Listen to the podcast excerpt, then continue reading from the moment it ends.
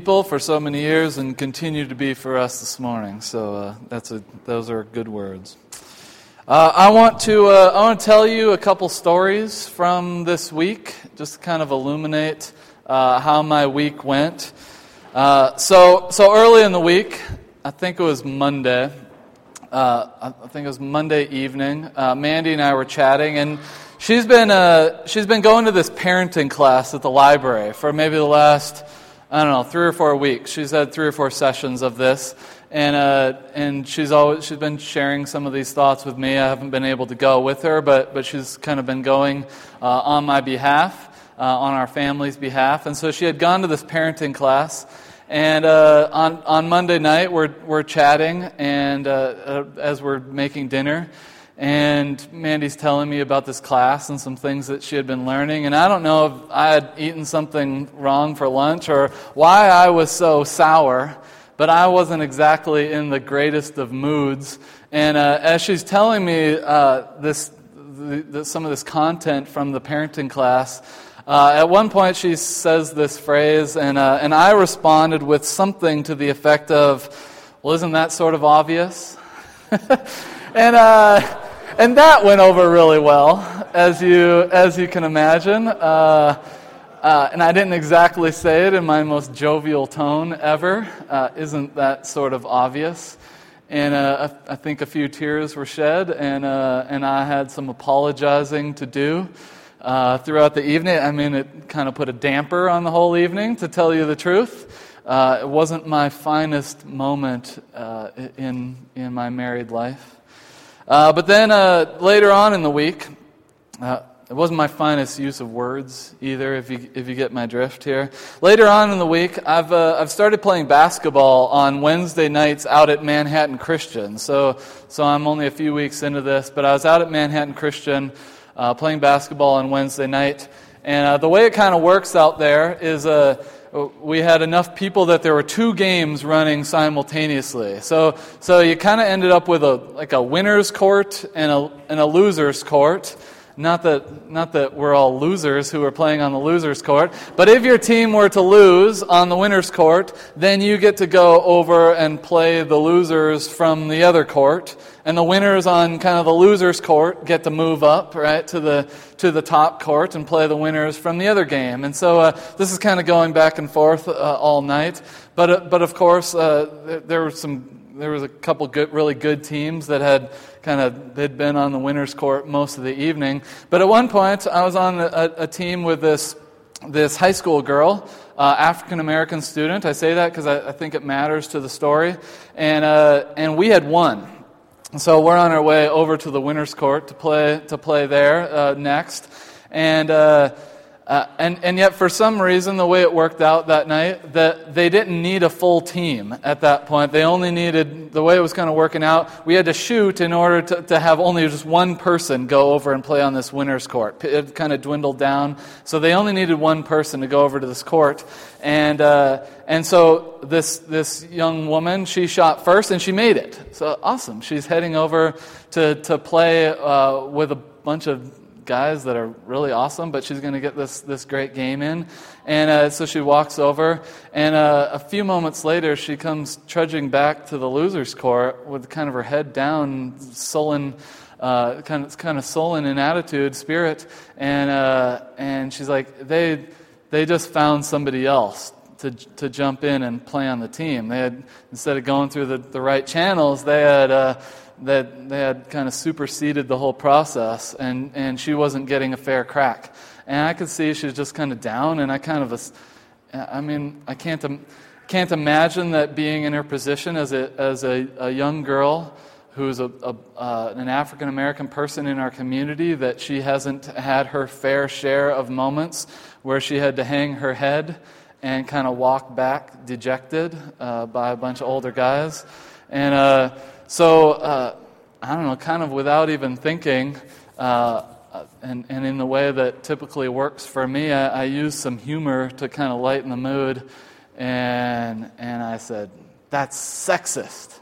And I said, we're, we're taking to the streets for you. We're, I said, next week, when we do the national anthem, which you don't do at pickup basketball, I said, I'm, I'm kneeling on your behalf. And, uh, Uh, not, not that I want to pr- promote some sort of political uh, dialogue here, but she, uh, immediately her demeanor lifted and she felt like she had been heard and recognized that this was kind of troubling, that, that something had just happened that, that uh, uh, she, she didn't appreciate, and that maybe she was even kind of accustomed to, and that somebody had heard her in that moment. Somebody had seen her pain.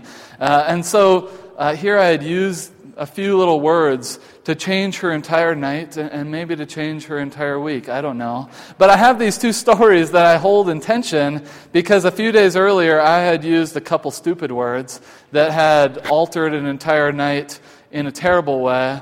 And, and then here for this, this young girl, I had used a few words, a few simple words, and, and, a, and a few jokes uh, to kind of change her entire night uh, for the good. Uh, so I want to talk about our words this morning because our words uh, have so much power.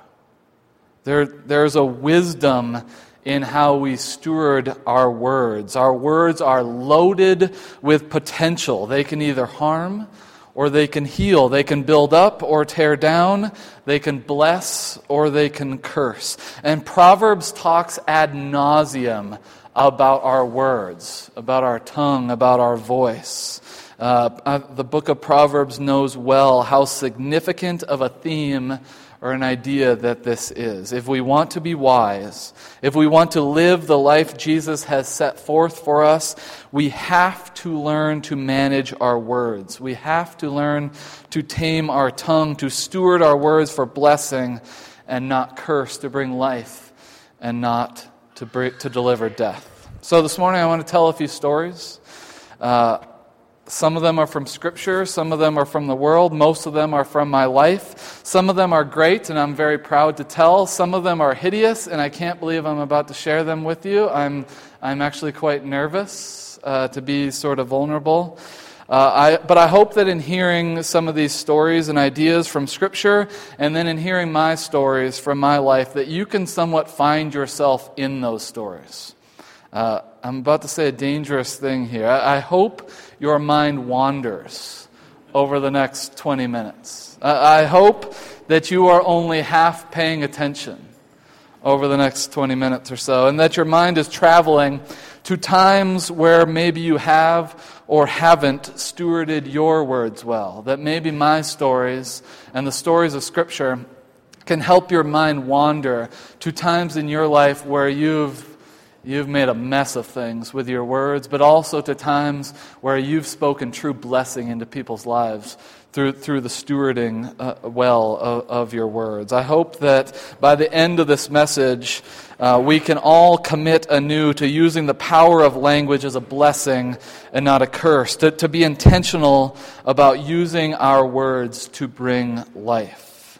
All right, so a couple of ideas I want to explore this morning. First thing that, that I would say is that our words reflect the condition of our hearts. Right? We see this theme throughout the entirety of Scripture. We see it throughout Proverbs, but Jesus continues this message on in the Gospels as well. Our words reflect the condition of our heart. Proverbs 12 The wise don't make a show of their knowledge, but the hearts of fools broadcast their foolishness.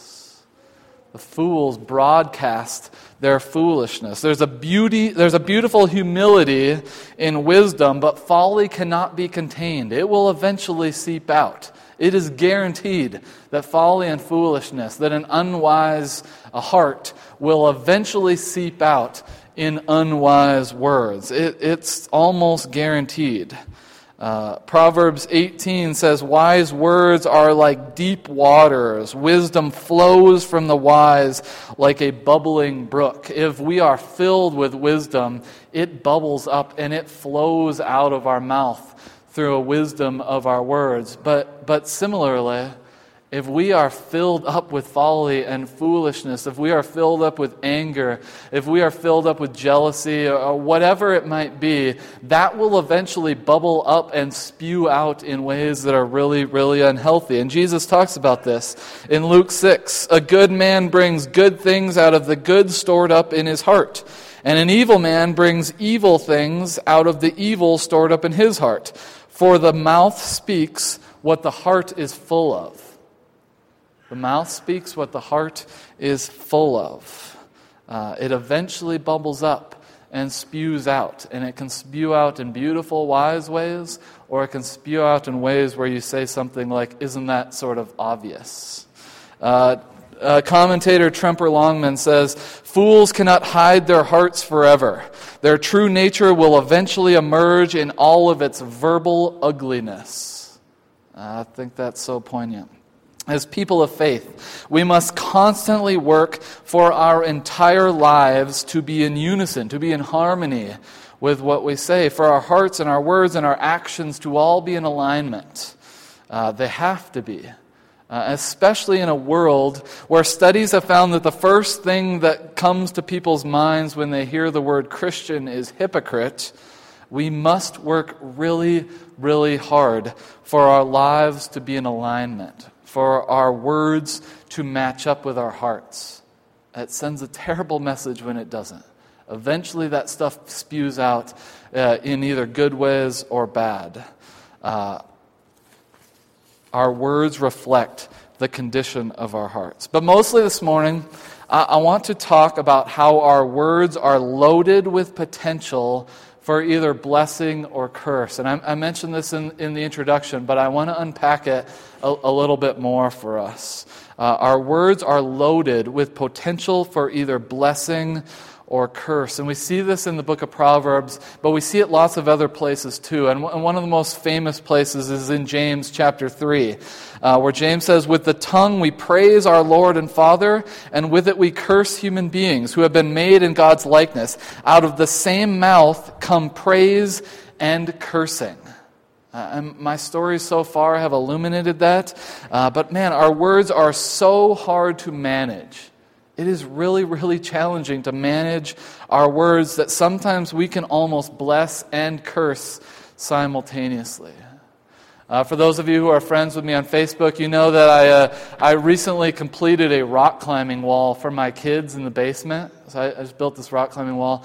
And so uh, I, I, was upstairs the other day, sitting in the, in the dining room, uh, working on something at the table, but I can hear everything that's happening downstairs. And Zoe and Peyton are downstairs climbing on the rock climbing wall. And within a matter of minutes, I heard two phrases from Peyton, maybe even within the matter of a minute. I heard her say to Zoe, You're a scaredy cat in one minute, mocking her older sister for being a scaredy cat. And then within maybe 30 seconds or a minute, I heard, Zoe, I heard Peyton say to Zoe, uh, You have really strong muscles, Zoe. Uh, so, like, within a minute, she had both cursed and blessed her older sister. And I think that's. That's the difficulty that we're wrestling with. It is so hard to manage our words and to be consistently blessing and never cursing. It's terribly hard to do that. One minute we're calling someone a scaredy cat, and the next we're saying they have strong muscles. Uh, or one minute we're saying, well, isn't that sort of obvious? And the next uh, we're saying, I got your back, and I understand the, your plight. I get it, at least in some little way. Uh, so, so these two things. Uh, first, words can be a terrible curse. Our, our words are so powerful but they can be used in really terrible ways. Words can hurt and wound and crush someone's spirit. Words can alter someone's life forever. Words can destroy. It's why the old saying, sticks and stones may break my bones, but words will never hurt me, is complete and utter garbage. It, it's, it's not a good phrase. It's not a helpful phrase. It is totally mistaken. Again, as uh, Tremper Longman says, this old adage may be clever, but it was not formulated by a sage. According to Proverbs, words are life bringing or death dealing. They are certainly not harmless. Our words are so, so powerful. They can alter someone's life forever. They can totally destroy someone. That kind of phrase is a total lie. Our words can hurt and do so much, so much harm. Uh, and James 3 talks about this as well. He, says, Likewise, the tongue is a small part of the body, but it makes great boasts. Consider what a great forest is set on fire by a small spark. The tongue also is a fire, a world of evil among the parts of the body. It corrupts the whole body, sets the whole course of one's life on fire, and is itself set on, by, set on fire by hell. All kinds of animals, birds, reptiles, and sea creatures are being tamed and have been tamed by mankind, but no human being can tame the tongue. It is a restless evil full of deadly poison. That is so powerful, and so are our words. They can be so harmful. Uh, I, have a, I had a friend all through uh, elementary school and, and middle school and high school, and, uh, and, uh, we've lost touch at this point, but we were very close growing up, uh, did lots of things together, and, uh, and he had a couple really bad years in middle school, all because of a couple silly words that he uttered. And uh, this, was a, this would have been the mid 90s, uh, where homophobia was more tolerated than it, it would be today. And uh, I wasn't there when this event first took place, so I, I don't actually know the context of why he said the words that he said. But in context, uh, my friend said the phrase, I'm not that gay. He's, he said the phrase, I don't, I don't know what the context text was. I, he wasn't gay. He isn't to this day. And so I don't know the context of why he uttered those words. But he uttered those four words, I'm not that gay. And he had a traumatic middle school experience for about two years after that. Kids teased him endlessly, like mocked him, tortured him endlessly about these four simple words that he had uttered. Uh, and he had such a terrible, terrible experience in middle school, all because of four simple words that he mistakenly uttered and that got twisted and turned by all sorts of other evil words. Uh, and uh, I, I, I was friends with him, and I, I, I wasn't one who was uttering those words. I was probably far too silent on that issue. I probably didn't stick up for him enough, but I certainly had words that I uttered uh, that I am not proud of. Uh, having uttered in, in my kind of adolescent maturing days as well. Uh, I had a friend, and, and she, she was a friend and continued to be a friend. And we actually even dated in high school years later for, for a little while. Uh, so I, honestly, I didn't mean to say, I didn't mean to hurt her. Uh, I didn't mean to say something uh, really hurtful, but uh, uh she, she suffered from uh, a lot of acne and had some pox on her face. And, uh, and I, I, think the way the story went was if, if you've ever seen the movie Grease, you know that there's kind of this villainous character in the movie Grease that, that is known as Crater Face in the movie, right? And I, and I think I had just watched that movie, and we're sitting by each other at a basketball game. I can still kind of picture where I was that, that uh, afternoon. And I turned to my friend and I said, Has anyone ever called you Crater Face? I, right? You're gasping. And, and I gasped almost as it left my mouth. And I, is that moment where you want to pull your words back in and you can't because they're out there in the ether and you, you can't reel them back in. And I knew instantly I had hurt her and I drudged up some painful baggage that she was dealing with as a 12 or 13 year old girl that, that was, was, was growing into her body. And I had said this phrase and I couldn't take it back. And thank God she forgave me in time, but I know I hurt her.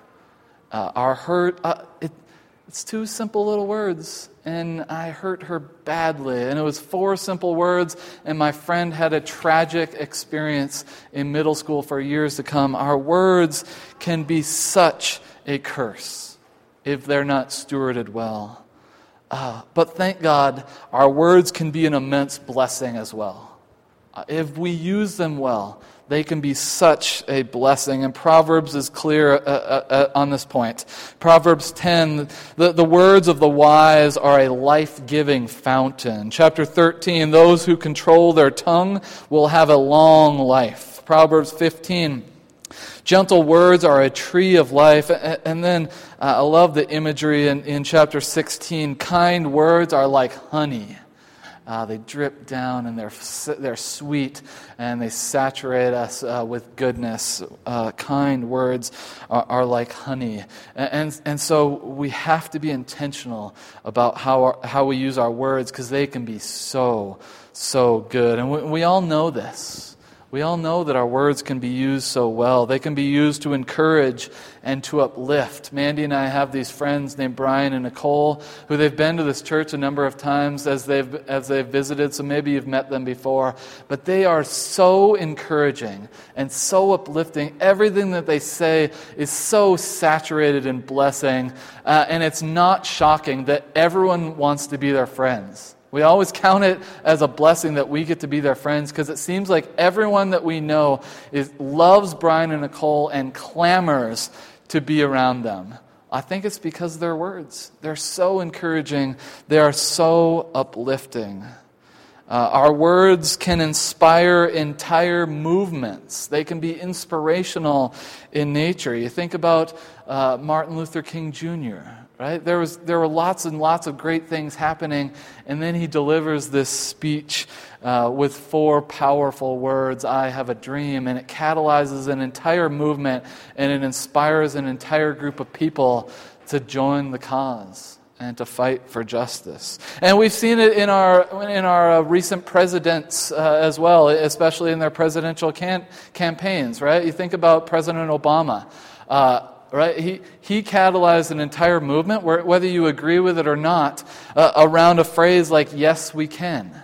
Right? He gave this speech, and he had three simple words that took fire. They, they set fire and, and they inspired people and they catalyzed an entire movement. And then similarly, Donald Trump has done the same, right? Again, whether you agree or disagree, four simple little words, make America great again, uh, have kind of captured uh, a movement. They've, they've captured something that people were kind of longing for, and they rallied people around a cause with four simple little words. Our words are so powerful, and they can inspire entire movements.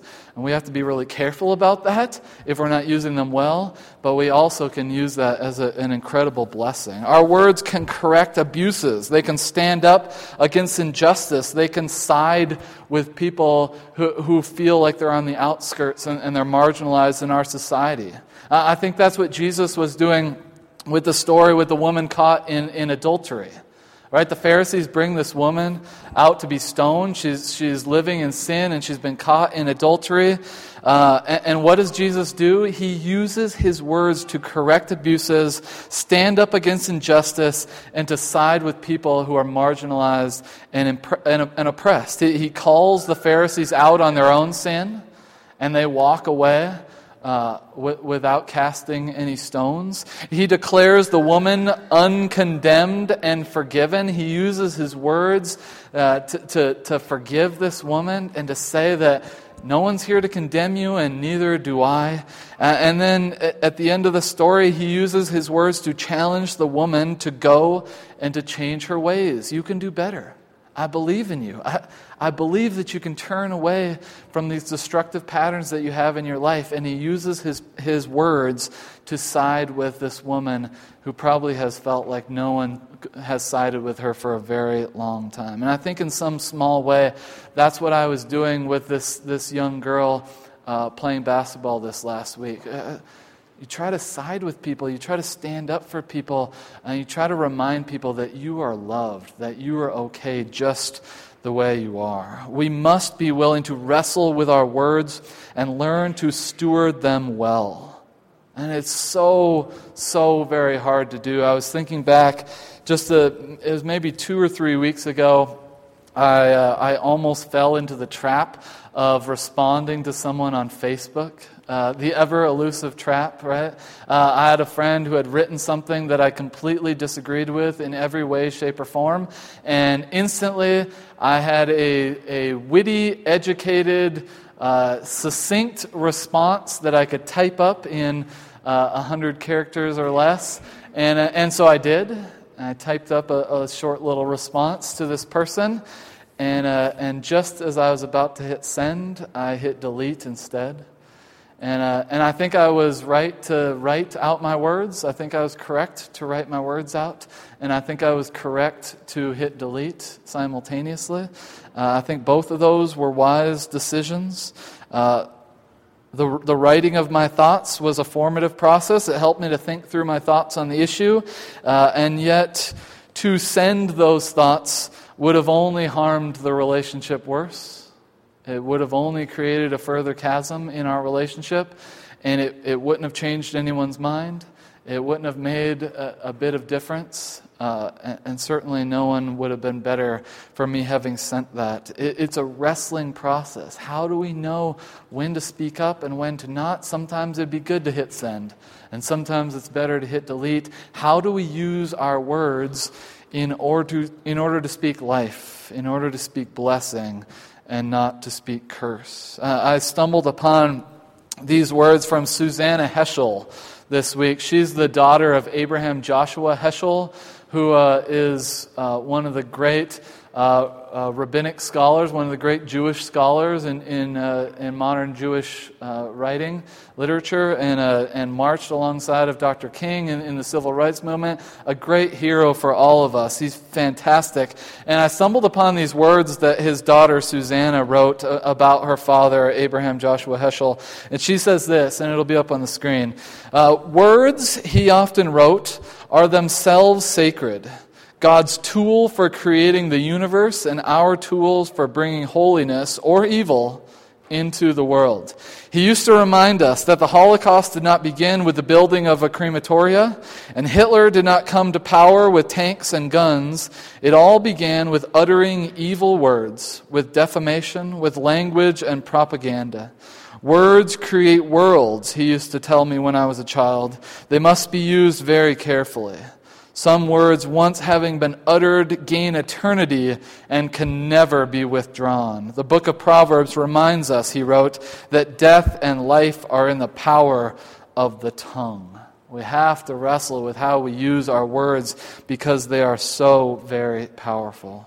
So I want to challenge us very simply this morning. I, I don't have a, a, a, huge takeaway for you this morning, but I want, us, I want to challenge us to be mindful about our language and intentional about using our words to bring life. We only have so many words in a day.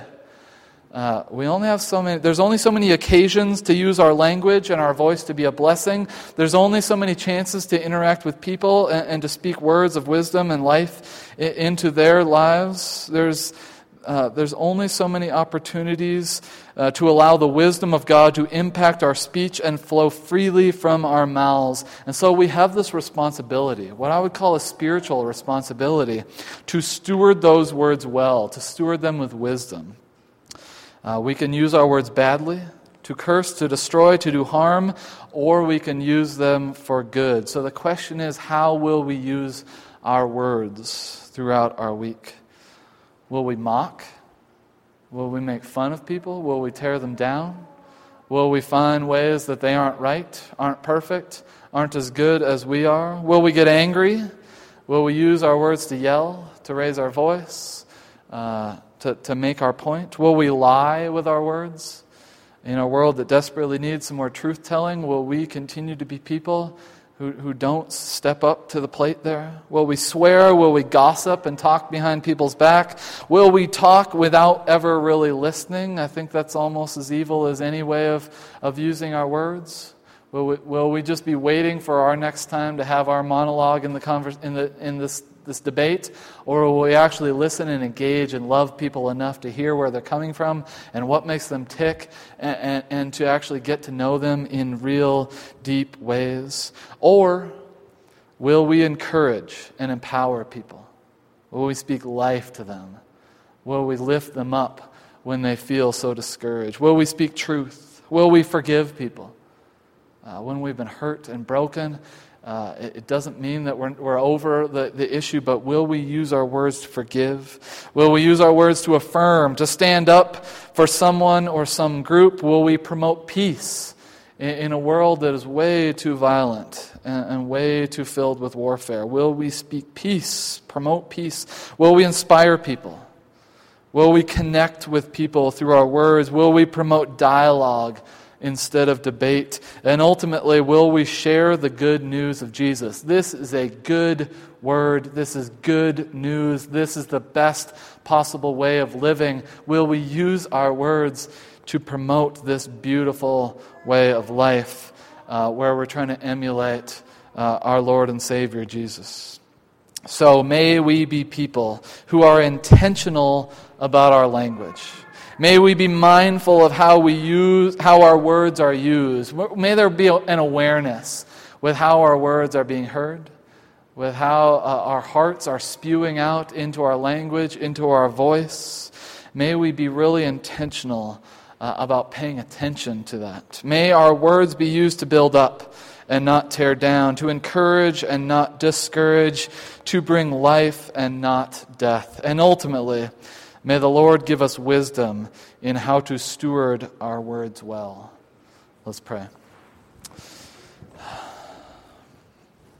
God, we thank you that you have been speaking into the world since the beginning of existence, that you sent uh, your Son as the Word made flesh that we have your scripture as the word of life, as your holy word, and that through your spirit you continue to speak words into our life. And so, likewise, I pray that we would be people who steward our words well, that our words would create beautiful new existences. Uh, that our words would be incarnated in beautiful, healing ways that our words would be uh, a, a means of reconciliation and redemption for our world, that you would make all things new, and that you would use our words as a part of that pr- process. Help us to be a blessing and not a curse. In Jesus' name we pray. Amen. Uh,